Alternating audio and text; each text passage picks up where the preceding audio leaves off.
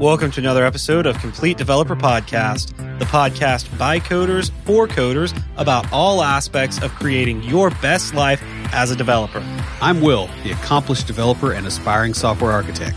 And I'm Beej, the journeyman developer sharing my journey in development. It seems like most developers these days are pretty comfortable with relational databases. However, not everything can or should fit neatly into a relational model. For various reasons, a NoSQL database that stores documents may be a much better solution. In this episode, we're going to discuss some of the things you need to consider when designing a document database and compare them to the things that you need to consider when creating a relational database model. But before we get started, Will, what have you been fighting this week? Well, I've been fighting with my getting things done system. Mm-hmm. So, you know, I, I got the book back in like 2007, 2008. And I mean, like there's certain books that you remember when you got them because it was an inflection point. Yeah. And that's one of mine, right? As far as like getting all my stuff organized, like having an understanding of what I've got to do on a certain day, having, uh, you know, notes in a reasonable place, prioritization of tasks. And it's worked um, for 12 years. The problem, though, is that a lot of the stuff I'm doing now, there's a lot of stuff that has dependencies on other things.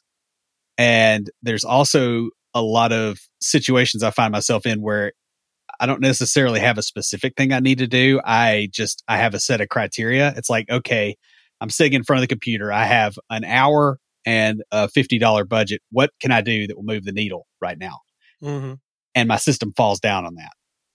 And so I'm I'm trying to figure out what I can do. Um, and I don't think I can do it all in Nozbe anymore, like I've been doing.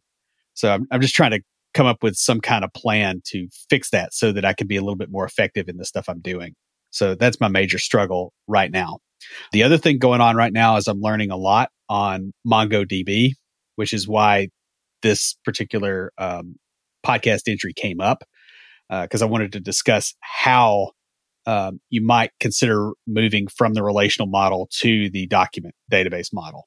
And so there's going to be some hmm. things in here that probably people that are really good at document DB type stuff may not entirely agree with. But this is more of a transition from one to the other type episode versus a these are perfectly best practices all the time. Hmm. So I wanted to throw that in there. So how about you?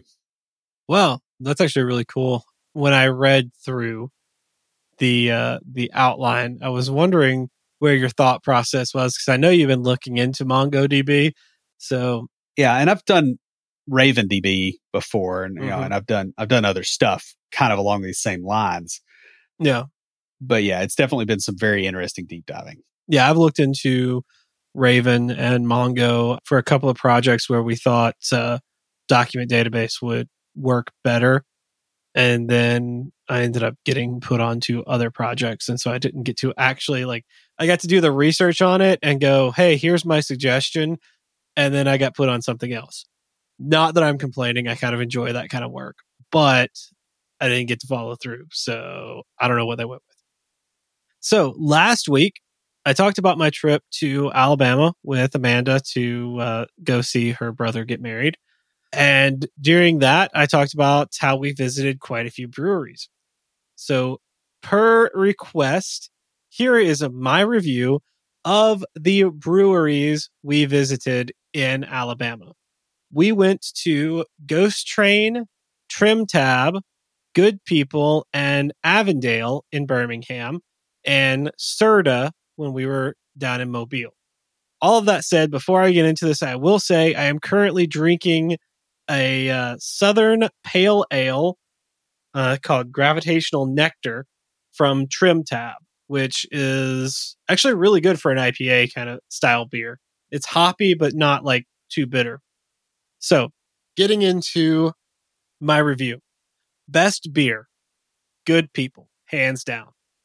We uh we actually bought crowlers at Good People, and if you give me a second, I am looking Amanda sent me the information because they're over at her place. It's Funk Farm Kettle Sour Cherry and Almond is the name of the beer we bought. Uh, we bought two Crowlers, and it's really good. I mean, It's been a long time since I've had a sour. this is one of the best sours I've had. It is it's great. Um, we drank one of the Crowlers the other night uh, while we were doing some artistic kind of creative stuff. I will say Trim Tab was definitely second. It was a close second, but good people they they've been at it longer and they they definitely had the better beer. Best place to buy a face mask was Trim Tab. Also, it was the only place we bought a face mask. So yeah. Birmingham has a city ordinance where customers must wear a face mask when ordering at a bar or restaurant. So we had to buy face masks, and uh, Trim Tab had them on sale, so we bought them there.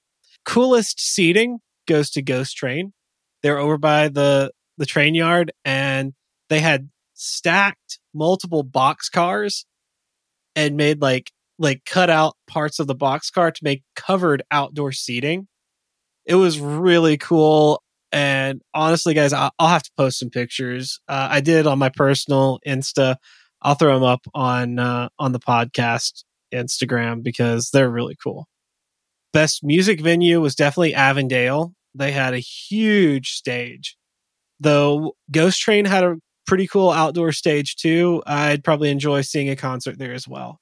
Most relaxing venue was definitely Serda. You guys remember I said last week how uh, Saturday night I was just like, wow, I'm actually relaxed. That's where I was when I said it. They they have a bar around their brewing vats, which is really cool. Uh, but the best was the outdoor seating. It was just so relaxing and laid back and just a lot of fun. In other news, I found that I get more done if I start my workday an hour later in the mornings. Hmm. I realize that sounds kind of weird.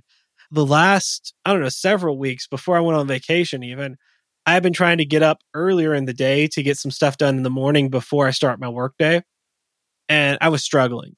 Um, honestly, I was straight up failing at it because I would set an alarm uh, an hour earlier than I normally get up. And I would just, you know, either hit the snooze button or turn it off and then get up at my normal time anyway. Uh, so I thought, well, what happens if I push my start time at work back? Because I pushed it up to an hour earlier than normal uh, about a year or two ago so I could get stuff done at work before everybody came in. Now it doesn't matter because people come in early. They they learned that. And so now they just like literally I start my day at 7:30 and I have gotten calls at 7:35 from coworkers and it's like, well, there's no point in starting that early. So uh, I just said, hey, what if I push it back by an hour, start at 8:30 like I used to and spend that time doing what I wanted to do in the mornings. Done it 2 days this week and already I can like just tell like yesterday even Amanda, we went to the gym last night and she was like, "You are way more relaxed than you normally are on a Monday." And I'm like, "Yeah, well, this is why." And she's like, "Oh, that was smart."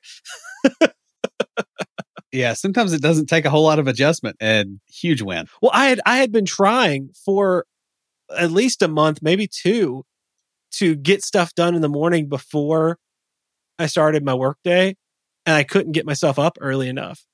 Pushing my workday back, you know, yeah, I have to like instead of getting off at like three thirty or four, it's now four thirty or five. Still doing that, not a big deal. Like I'm still able to get everything I want done in the evening because I'm better at getting stuff done in the evening than the morning. Like it's just it's funny how like that that adjustment is what worked. Also, uh small group semester has ended at church. So I got a bit more free time now. Will and I were just talking about that. Using it to actually stay relaxed, like doing artistic stuff and things like that. On a similar note, I have an announcement for you all after book club, so let's go ahead and get on into it.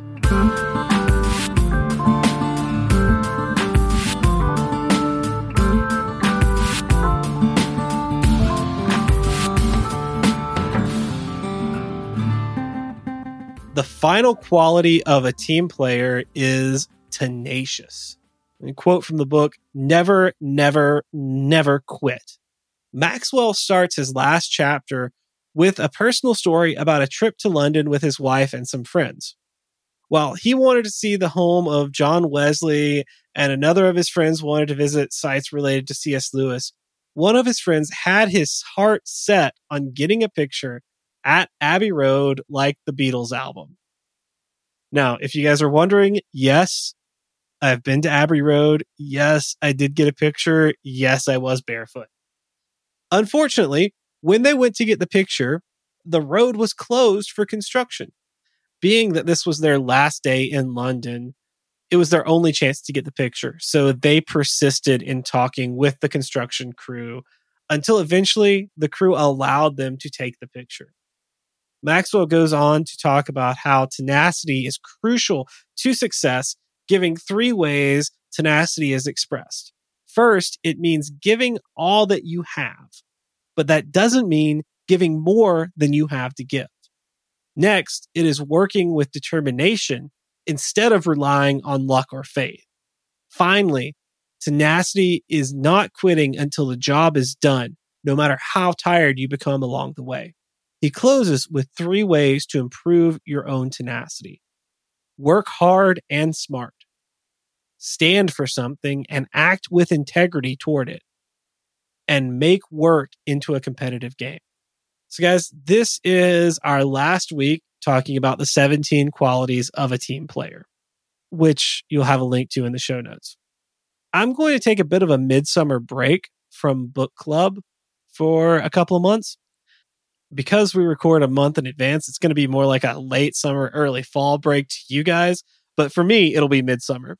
However, I'll pick it back up in a few months. And if you have a suggestion or a request when we start this back, send it to neckbeards at completedeveloperpodcast.com. Your advertisement could be here. Well, if you like the show, that is, um, and you'd like to advertise on here, you could send us an email to adverts at completedeveloperpodcast.com. We have short term, long term, and other sponsorship opportunities. We'd love to hear from you. Reach out to us and let us help you reach the people that you are serving. Document databases are becoming increasingly common. Not only do they offer a lot of advantages over relational databases in certain contexts, but they also greatly reduce the friction of working with data when using object oriented languages. These advantages often make it easier to work with your data. They can also make it easier to rapidly iterate on your design as you develop your software. However, much like agile principles, all of this flexibility can really get you into trouble if you're not disciplined. Simply being able to do more things doesn't make all those things prudent, scalable, or sustainable. The structure of your data matters. This is still true when you're using NoSQL data models. However, while many developers know how to build decent relational databases, a lot of us are at a loss the first time we encounter a database with a non relational structure. In this episode, we talk about how some of your design considerations will change when using a document DB. We'll first discuss the design concerns that are common for relational databases, and then we'll contrast those with document databases. Next, we'll talk about how common relational models can be expressed in document databases. So let's open up with you know, kind of a discussion of the major concerns for a relational database. You know, basically, what are they optimizing for? What are they not worried about? And then we'll talk about how that's different than document databases because this is kind of the crux of the problem. The first major concern for a relational database is duplication of data. You do not want that in a relational model in general. Yeah, I know. I'm not currently working on it, but uh, the application I worked on for oh, about a year and a half, almost two years, had an issue with uh, some duplication and uh, turned out to be an issue with the way that the ORM was handling a join table, where the ORM software, it was instead of updating a row whenever it would get an update, it would delete the row and create a new one in the join table. Yeah. Sometimes it would not delete before adding the new one. And so you would get like duplications in the join table only. Really weird error. And so we're like, I'm working with another developer. He's actually working on it and I'm almost overseeing it. It's a, it's weird because I'm not in a management or lead position and he's been developing longer than you have. So like he was a probably a senior developer when we were in high school, you know? So it's it's interesting. But like that duplication of data is a big issue. I think people forget that the relational database thing came out of a different time, Mm-hmm. right? Like it's a time when memory was very expensive, when disk IO was very, very slow compared to what it is today. And a lot of systems, I think back then, probably wrote data a lot more often comparatively to how often they read it. You know, because now you get all these charts and graphs and reports. You know, like if you look at, you know, systems back in the day, sometimes people would have to actually write programs to sift through the data and get a result out. So, like, you had to actually talk to a programmer to get a report built versus, okay, I'm going to write a SQL query to do it. Like, some dude had to implement that and run through the, the system. And as a result of that, they tend to want to have a single store of truth. They tend to want to limit the amount of stuff that is changed when an update occurs. So it only changes, you know, like the parent table or the child table, not both, uh, you know, not willy nilly. And those considerations, while useful in some contexts, are not necessarily things that always serve us now. So what you tended to have in this situation is you had the flat structures that were connected by joins. And that's how you said, hey, here's, you know, two different things that vary somewhat independently of each other. And, and that's how you separated that. You might even put it on separate volumes, you know, disk volumes. You still do that with uh, relational databases if you get at scale. The focus in the design tended to be on the entities and their relationships to each other Mm-hmm.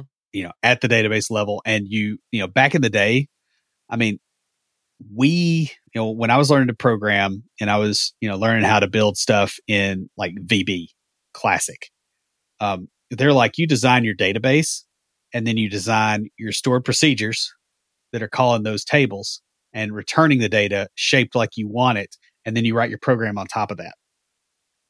Right. And now that has completely flipped on its head. You write your code and you figure out what shape the data needs to be, and then you create the data model down instead of database up. And as a result of this focus on the entities and their relationships, you had a different way of interacting with the data. And so if you've learned the relational model, there's stuff in the you know document database type model that is still kind of the same, but there's a lot of stuff where your assumptions are turned on their head. And so you've just got to got to kind of prepare for that. Yeah. So, uh, question based on what you said, if you have a one to many relationship, would you use a join table for that? in a document database, No, in a relational database. a one to many, uh, I wouldn't have a join table in there Yeah, that's typically. But um, the problem is, and you learn this doing databases for long enough, is that a lot of times people say something is one to many, and then over time their definition adapts to become many to many. mhm. And it's the same thing with your join tables, right? You're like, oh, this is a join table, but oh, we need to add this other little bit of data. And then you get another little bit of data. And pretty soon, this is actually an intermediary table between the two things. It's an entity of its own. yeah. So there's also a lot of considerations that happen there. I'm I'm very strict about that, and so are the DBAs I work with. They will not let join tables become intermediary tables. They're like, oh, do we need an intermediary table? We'll make one, but we're not going to turn a join into that. That must be nice. yeah, I actually work with some really good people. No, the the reason I asked that is because of my knowledge or my lack of knowledge, I should say, of in hibernate when I first started the project, we made the decision to make one to many relationships use join tables because that's the only thing I knew how to use at the time. Mind you, like I said, this was several years ago when I first started. Like this was the first project I worked on at my job. And I wasn't the one who made that call because I was a junior developer at the time. I just followed the the lead on that. Yeah, and then we we had that issue I was telling you about. So we had to go in and go, all right, all these are actually one to many and not many to many. So we could completely get rid of these join tables. There's no need to have them at all. And so uh, that's what uh, this other developer's been doing, and I've been helping him out. It's it's been weird because I've been sort of like oversight and helping him understand some of the weird business rules, but uh, yeah, yeah. I mean, you you do tend to get stuck um, on the entity definitions, and the fact is those change over time a lot. Yeah, so that that's one of the weaknesses I think of the relational model. The other thing is is our code model is not built around this anymore.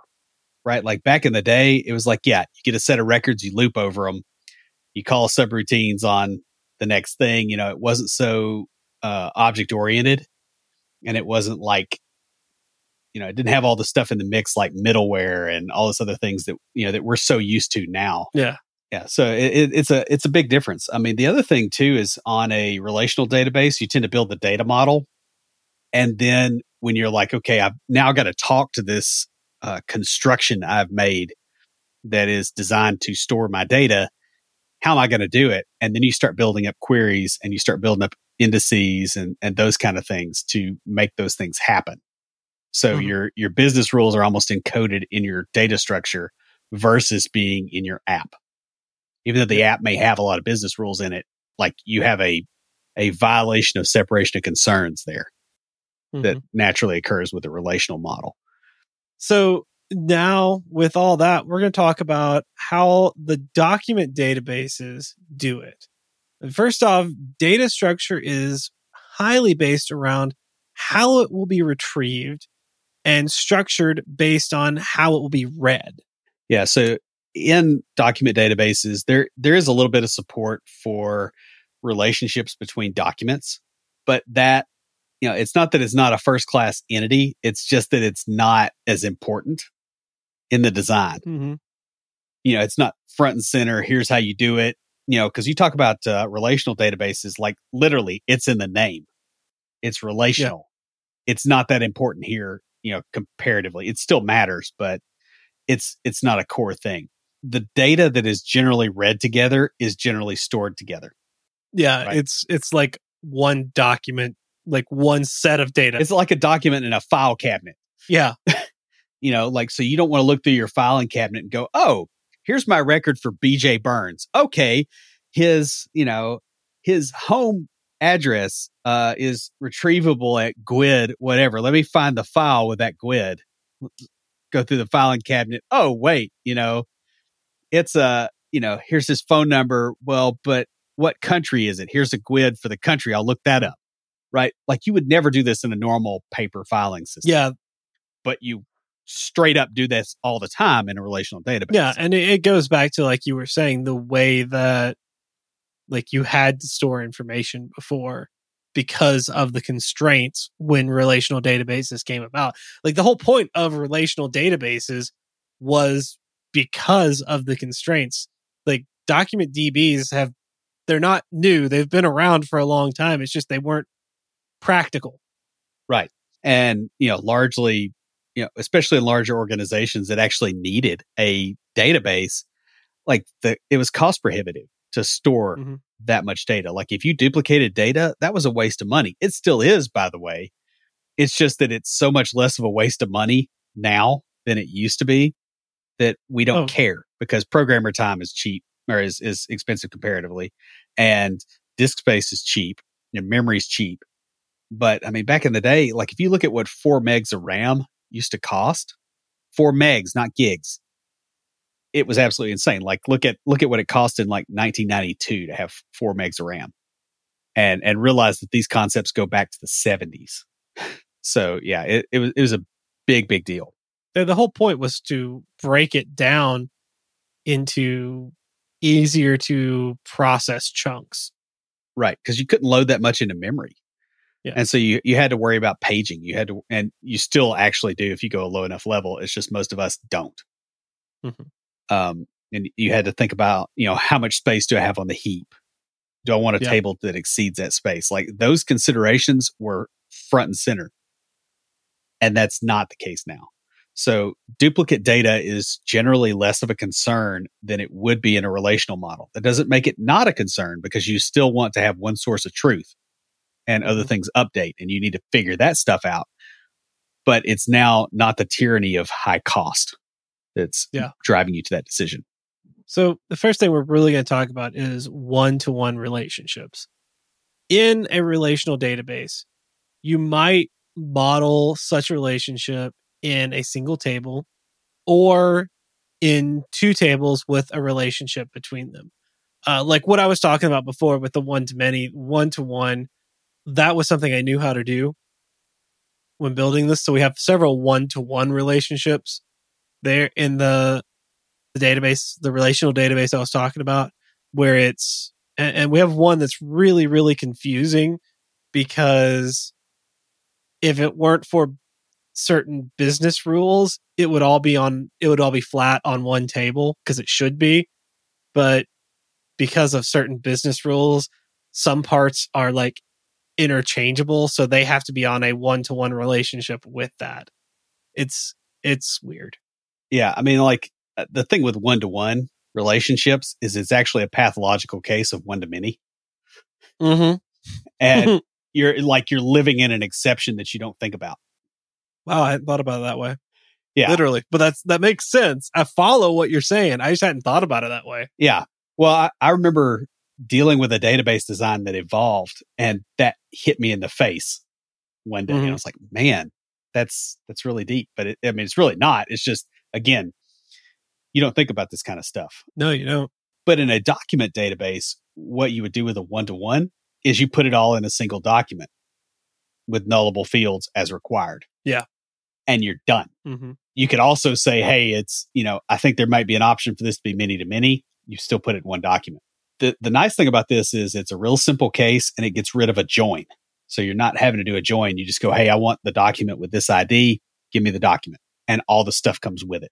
That's one of the big benefits of the document databases. You don't have to like you don't have to have these complex queries that go, all right, give me this. Oh, hey, to get the other information associated with this, it's got an I it's got an ID on it that I have to then go say, hey, give me this from this table and this from this table and this from this table and put them in the right places. No, it's all there. Yeah. And the thing about it too is that you can also filter the stuff that you get once you get the whole document back. You filter it in memory um, instead of doing it in SQL Mm-hmm. in some of those cases, right? Like, so if you've got a bunch of child records and you go, Hey, I want just the active organizations under this, you know, product category. Well, you might just go, I pull the product category back and I just filter those in memory if it's small enough.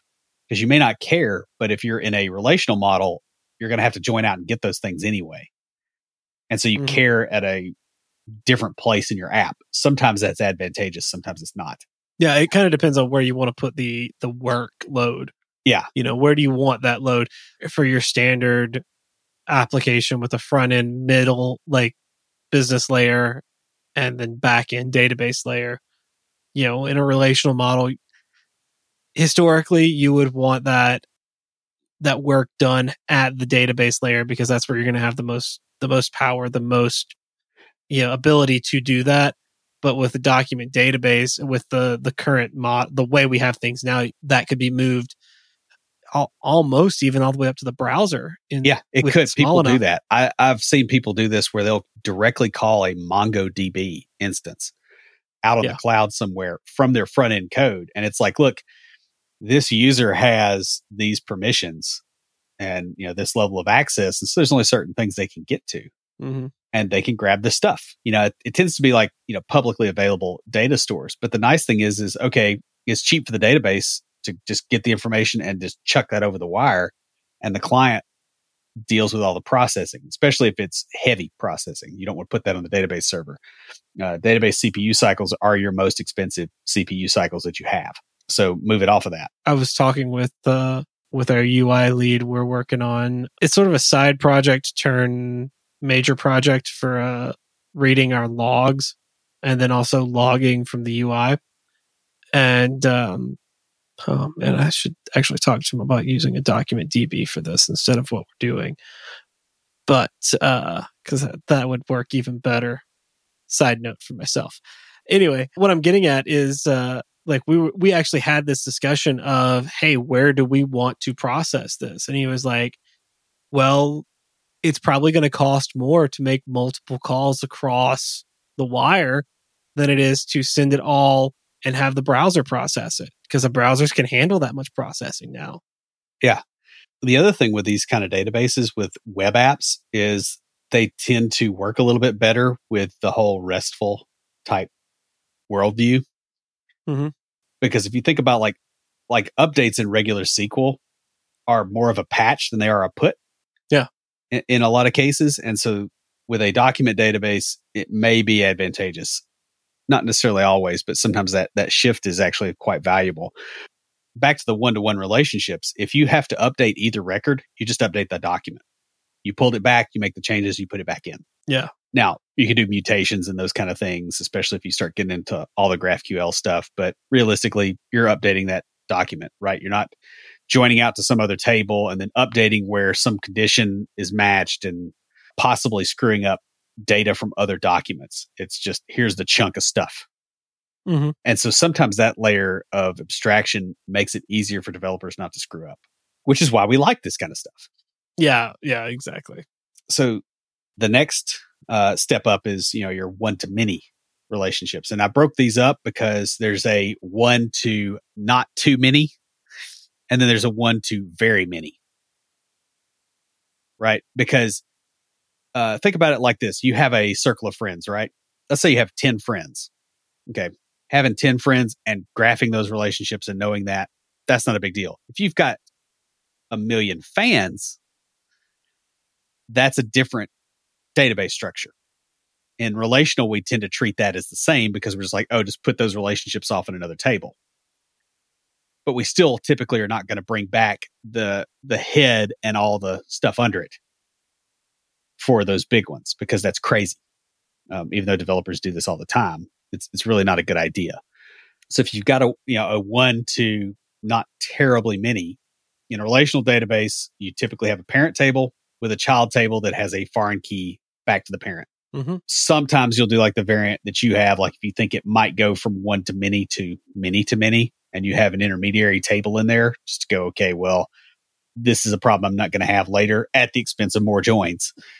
Sometimes that happens, mm-hmm. which is fine. Um, in a relational model, you'll retrieve the parent and children in one shot, uh, typically either by using a join between the two or two result sets coming back in the same query. Yeah. You know, one for the parent and then one for the child. And then you correlate it in your code and try to like reassemble the objects because that never goes wrong. Everybody does that perfect the first time. Well, so it's it's really funny because I've actually watched I've looked at the the SQL output for some of the different ORMs when we were looking at various ones and it's how much really profanity weird. did you use? More than I care to admit. Yeah, cuz like I'm like why why? And it's like it's almost like the developers didn't understand how to use a join because they were doing like they're just bringing it back and then trying to relate it and i'm like you know you could have used a join there and that would have just like helped a lot you know that right Well, you can either do it as a flat data set that has all the things in it or two data sets and then you have a correlation ID between the two. Mm-hmm. that's that's what they were doing they're they're like doing and it wasn't just two Yeah. because it, it, it was a complex Well, I can tell you why that happens because what joins do, right? They combine the, the fields of both tables. If you have five tables in the mix, you have a combinatorial explosion. And so you're pushing stuff over the wire that is duplicate data. Mm, okay i see what you're saying Duplicate data going over a wire is expensive. So you break it into data sets. Like if you're writing an ORM, you don't know what kind of crap people are going to do to it, but you got a pretty good idea because people are crazy. And so that's what they end up doing. So the document database gets around this because if the children are not relevant without the parents, then the children exist in the parents. Essentially, Mhm. you know, if if they're not an entity that stands on their own, then they ship with the thing that owns them. So like order, you know, information and order details would go together. Right? Because an order detail line in the context of an ordering system isn't separate from an order. Now, in the context of an inventory system, it very much is. But just within that particular uh, domain model, it's not. And so you ship them together. Mm-hmm. Like a transaction versus a line item on that transaction. Yeah. Although you notice I dodged the use of the word transaction because we're talking databases. I know. yeah. Um, but yeah, that's essentially the, the idea there. It's a tricky word, but yeah. Yeah. Now, in a document database, if the children are not relevant without the parent, you'd simply have an array in the document being stored. Right. And retrieval of this data set doesn't require a join and it doesn't require any special parsing logic mm-hmm. to break up that result set. It's like here is a JSON document or possibly an XML document, or if you're a sadist, maybe YAML or something else. Who knows? I don't know anybody that would want to do that, but you know, somebody's probably going to try it now that they heard me talk about it being sadistic because there's always that one dude or a woman. It could be a woman. I know some women who, could are, be. who would do that. So yeah. Yeah. This is true. I know I know plenty of people that would, try something crazy. I usually refer to such a person as a dude, but sometimes they're a female dude. Yeah, I'm using dude in the California dialect of dude, not Oh yeah, the gender neutral term of dude. Yeah. Right. So okay, they're just fair enough. They're a dude. They're that's a placeholder for a person. It's so um it's it's an object of type person. and I don't care what good. interfaces they're implementing. Um wow. so wow, I like that. That's good. That is that's that's impressive. Yeah. Retrieval of the data set doesn't require join, like we, we discussed. It doesn't require parsing. So you get the whole thing in one shot. But the downside of this is, is when you update a child record, you're updating the parent, right? So you pull the parent back, you update the child, and you push the whole thing back. Mm-hmm. Yeah, in a lot of these cases. Now there's ways to do this where you don't, where you're just updating the one part. But you know that something along those lines is probably what's going to happen. Yeah, I've I've run into some issues working with various ORMs where you kind of have to do that too. Where if you don't set it up right from the very very outset, you end up having to update the entire thing to update a grandchild even. Yeah, and that's a pain. Uh, relational database models are really bad for this about forcing you to plan up front. And it's like, dude, we do agile badly. That's not what happens. you know, like that's not the way the industry. Dude, even if you do agile perfectly, yeah, the things it change. Still costs a lot to make those changes with a relational database. You have to like you you almost have to do agile slightly poorly to functionally use a relational database. Right. Um, in some cases. Whereas with a document database, you can get away with more. That's very true. Yeah. Yeah. So moving on to the one to a great many relationships, as Will wrote in his outline.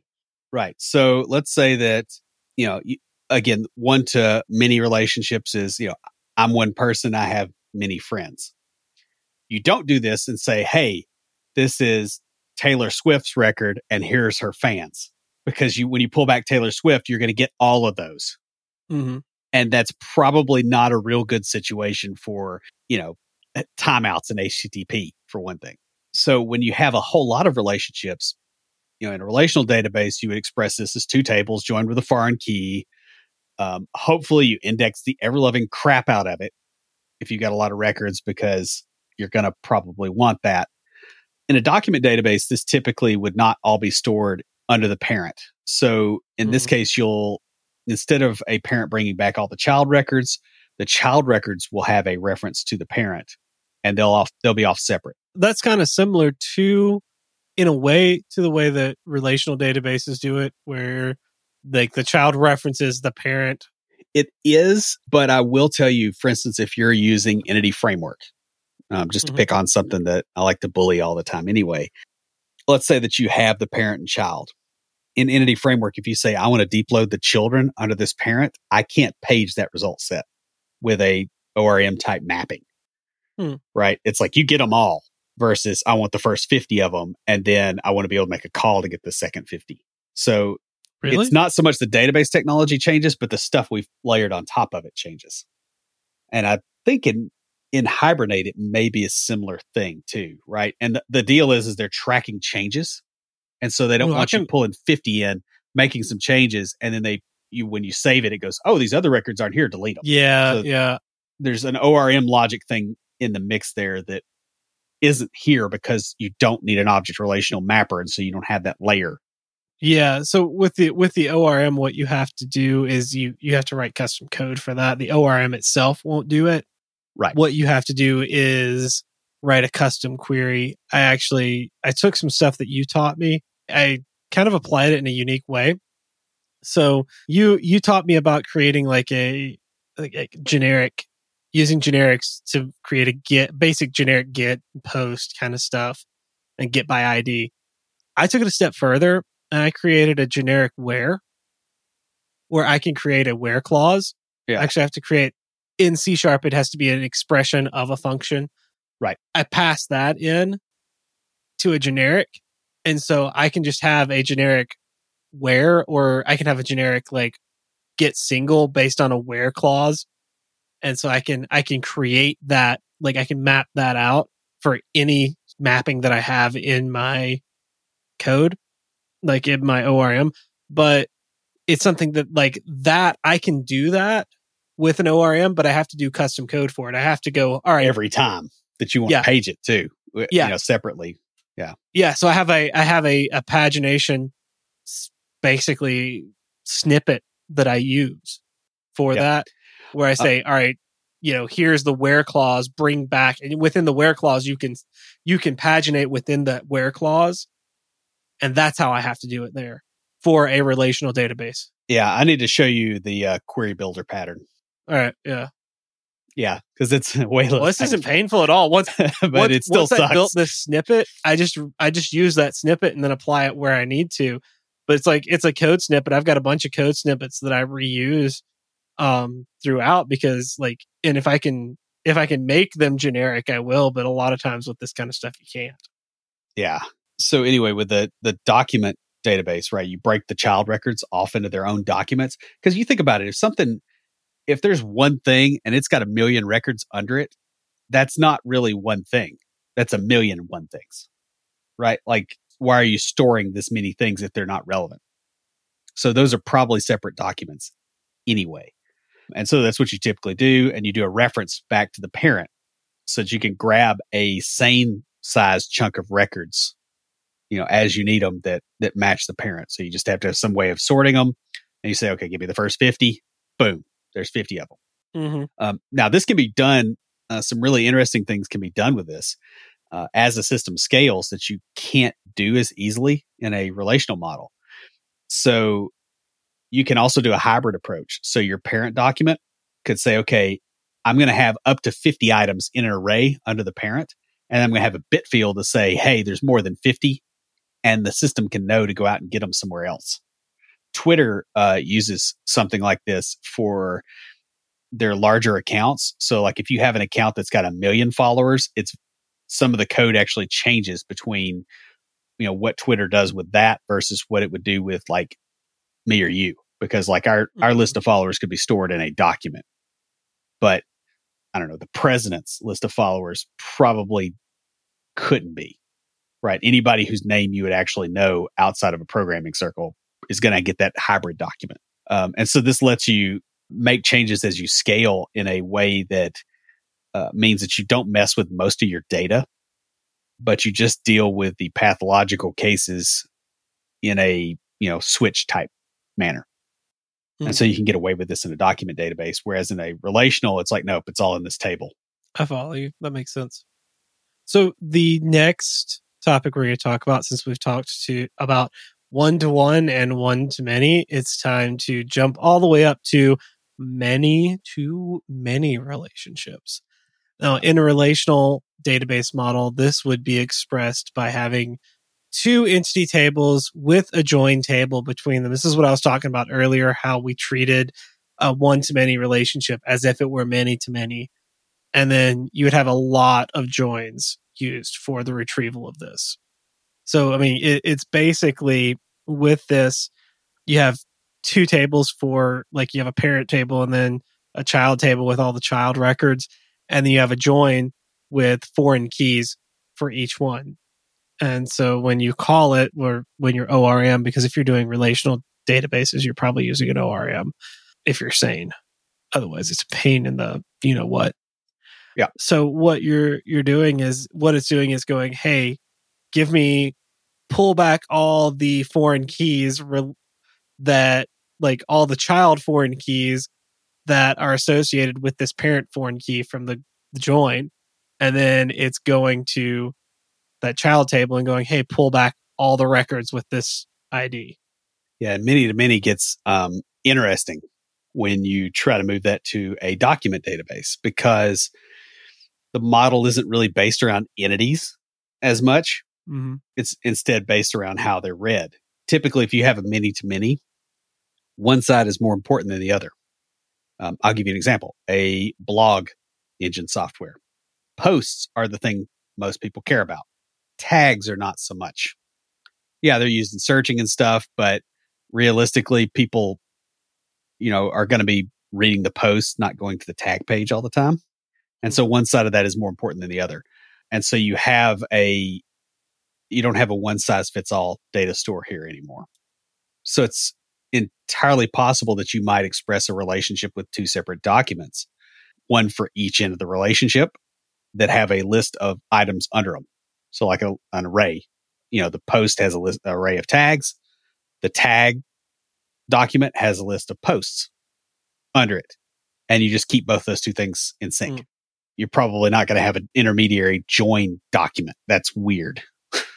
it's not a thing that yeah people are generally going to do unless that becomes its own document at some point in the future. it'd be really interesting uh, trying to keep both of these up to date because when you update one you have to update the other Right. So you end up with a whole, uh, you know, message stream type situation. Mhm.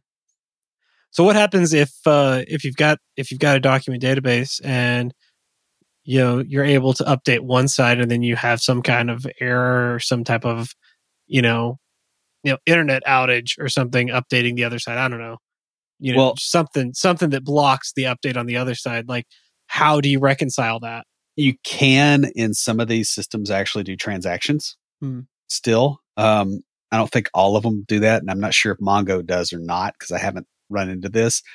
The other thing is one of your most common things that happens in a database system that stops something from being written, other than just a complete screw up or a network outage, is a situation where you have a deadlock Hmm. or something like that. And you just don't get those as much here, right? Because you're reading a document, writing a document. It's not some join table that everything is touching all the time.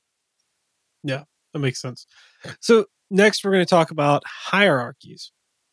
In relational databases, this will either be modeled using some sort of hierarchy ID type um, and the related functions, or simply be a long chain of foreign keys. That's a pain.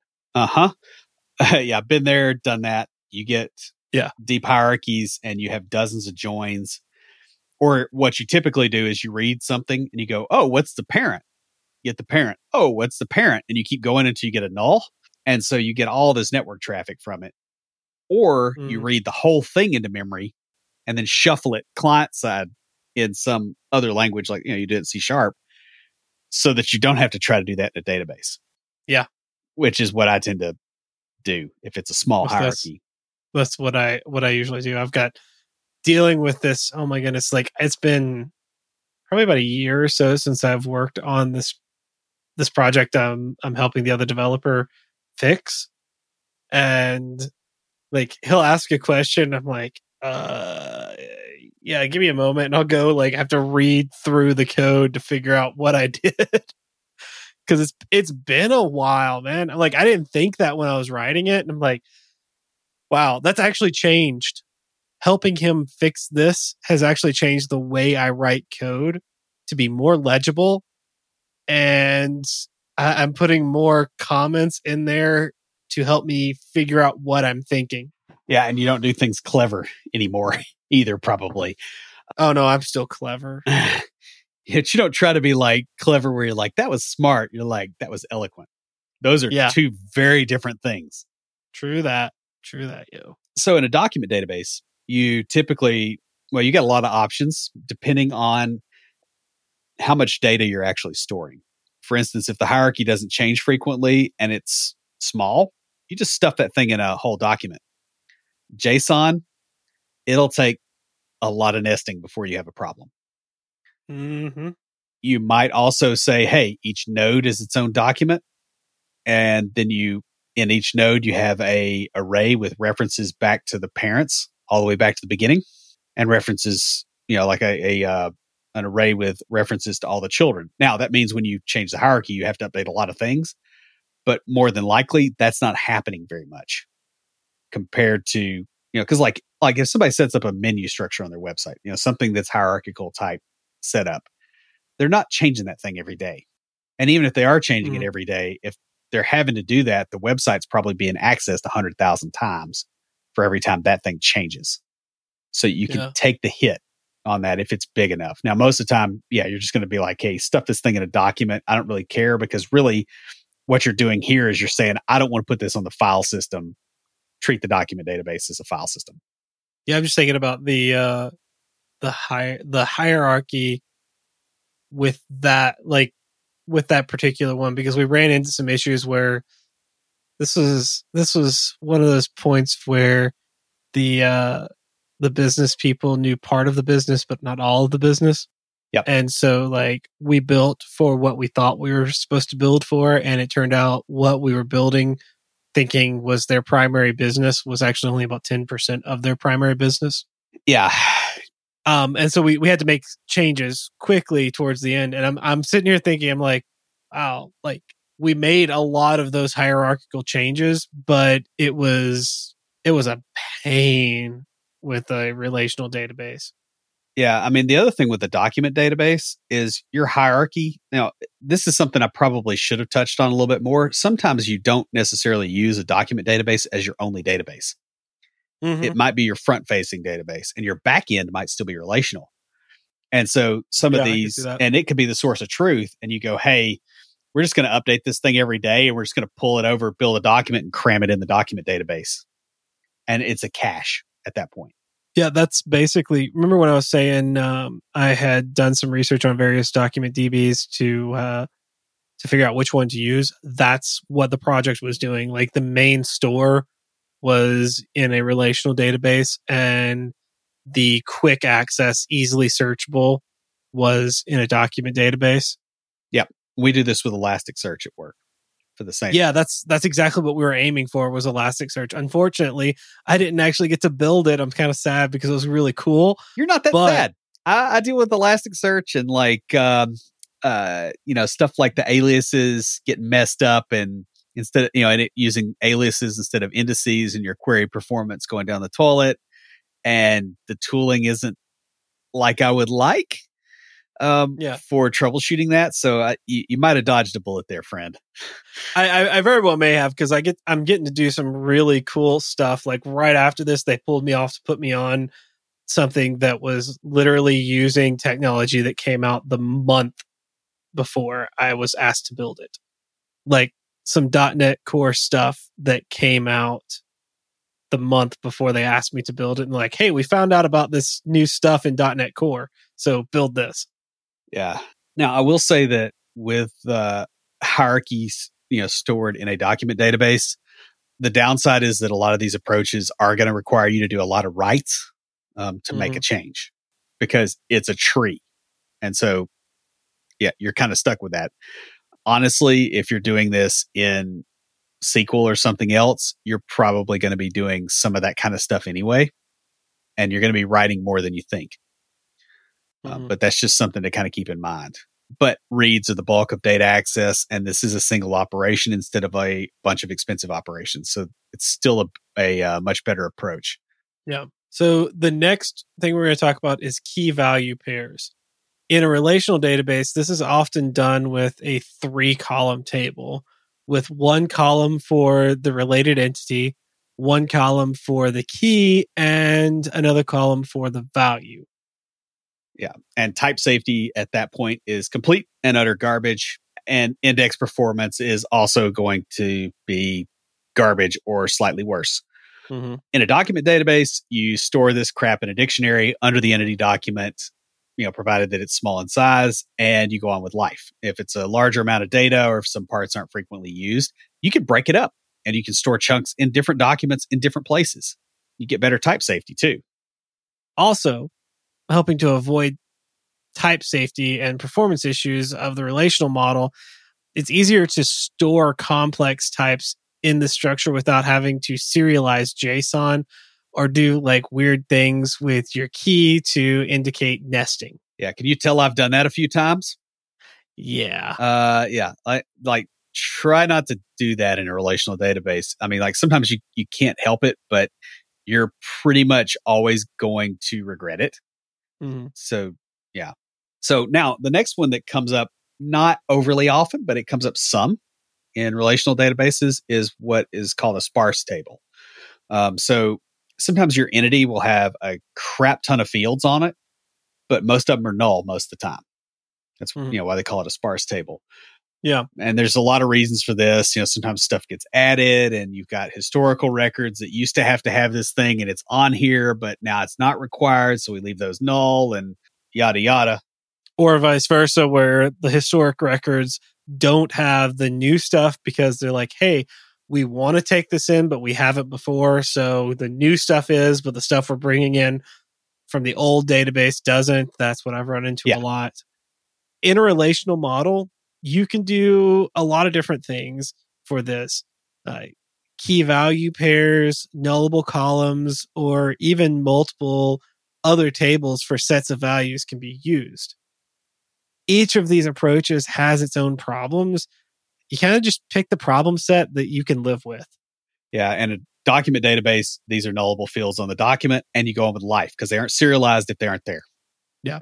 Which makes it a lot easier because I mean, it's oh man, I remember when we started migrating data over on the that project I was talking about and the DBA, I mean, I feel for her cuz she was preparing for knee surgery at the time and trying to deal with with this plus we had a a manager who was whose attitude was I don't want you to know anything about the old system because I want you to build the new system like completely the, way, same way. should- not the same way. How much you make new mistakes? Yeah. Well, because we didn't know the old system, we didn't know, oh, like we weren't able to easily translate. Like it became a whole big issue that had we known, had we been allowed to go and go, oh, that's how it's stored there. We're going to store it differently, but where it can relate. It's just, it was like, it, it was a, a holdover from having worked with previous developers who were lazy and would go, oh, the old systems that And would would have copied and pasted it. yeah. Yeah. And it's like, we're not like that. You, you know, both of us who are developers on this project, you know, we're not like this, but no, it's still just like this, this holdover from that.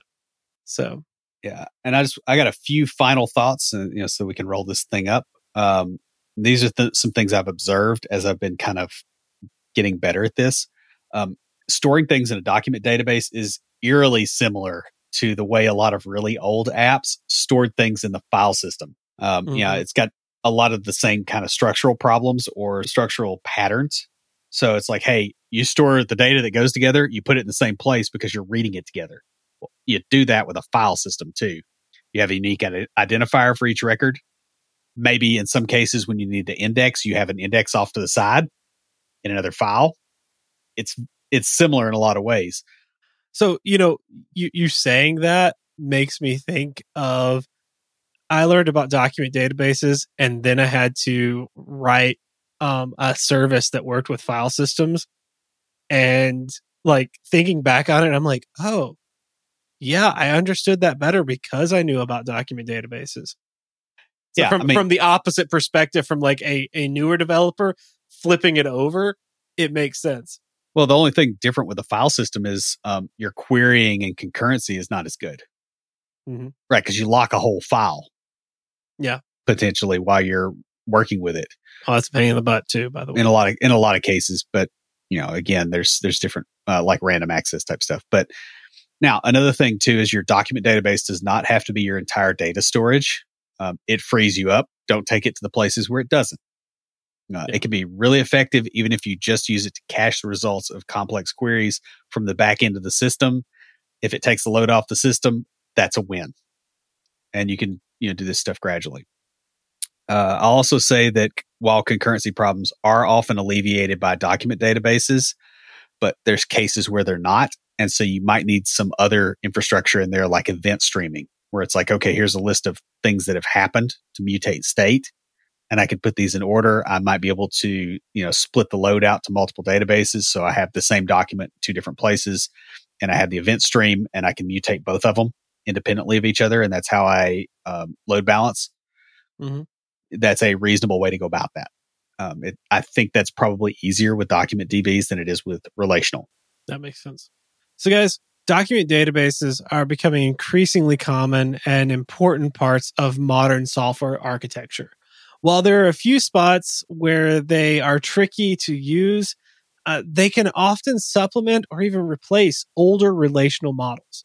If nothing else, the simplicity of working with them and the avoidance of object relational impedance mismatch is often worth the trouble. That pretty much wraps us up before we close everything out. Will, what do you have for us this week for tricks of the trade? Well, um, I just want to, you know, kind of iterate the point of, you know, be willing to try stuff like this, even if you don't think that it's necessarily um, something you want to do. I know plenty of developers, they're like, oh, I would never do that because it's so inefficient for joins. You know, I can't do joins efficiently in a document database. It's like, well, it, like you might want to try it and realize that your thinking needs to shift. And so just be willing to do that because if you're not willing to do that, you're going to have a much harder time. So um, just bear that in mind. That's one of the things I've been discovering doing this is I probably didn't give the document database idea the credit that it deserved. Um, even though I did find them very useful, it's like, no, this can really replace a lot more stuff than I thought. So that's about all I've got. Stand by for Titanfall. If you have a question or comment, please email us at neckbeards at completedeveloperpodcast.com. Our theme music is an excerpt from Stand By for Titanfall by Pure Bells, available on SoundCloud and licensed through Creative Commons. The intro music for IoTs is Hillbilly Hip Hop by Jason Belcher. For references, show notes, and to sign up for weekly emails with extra tips and insights, be sure to check out the website at CompleteDeveloperPodcast.com. You can also follow us on Twitter at CompleteDevPod and like our page on Facebook to keep up with news about the show. Catch us each week as we broadcast live, talking about what's going on in the tech world and answering listener questions. Learn more about all of our shows and groups by going to CompleteDeveloperNetwork.com, where you'll find links to Junior Developer Toolbox, Developer Launchpad, and our other communities. Thanks for listening. See you next time.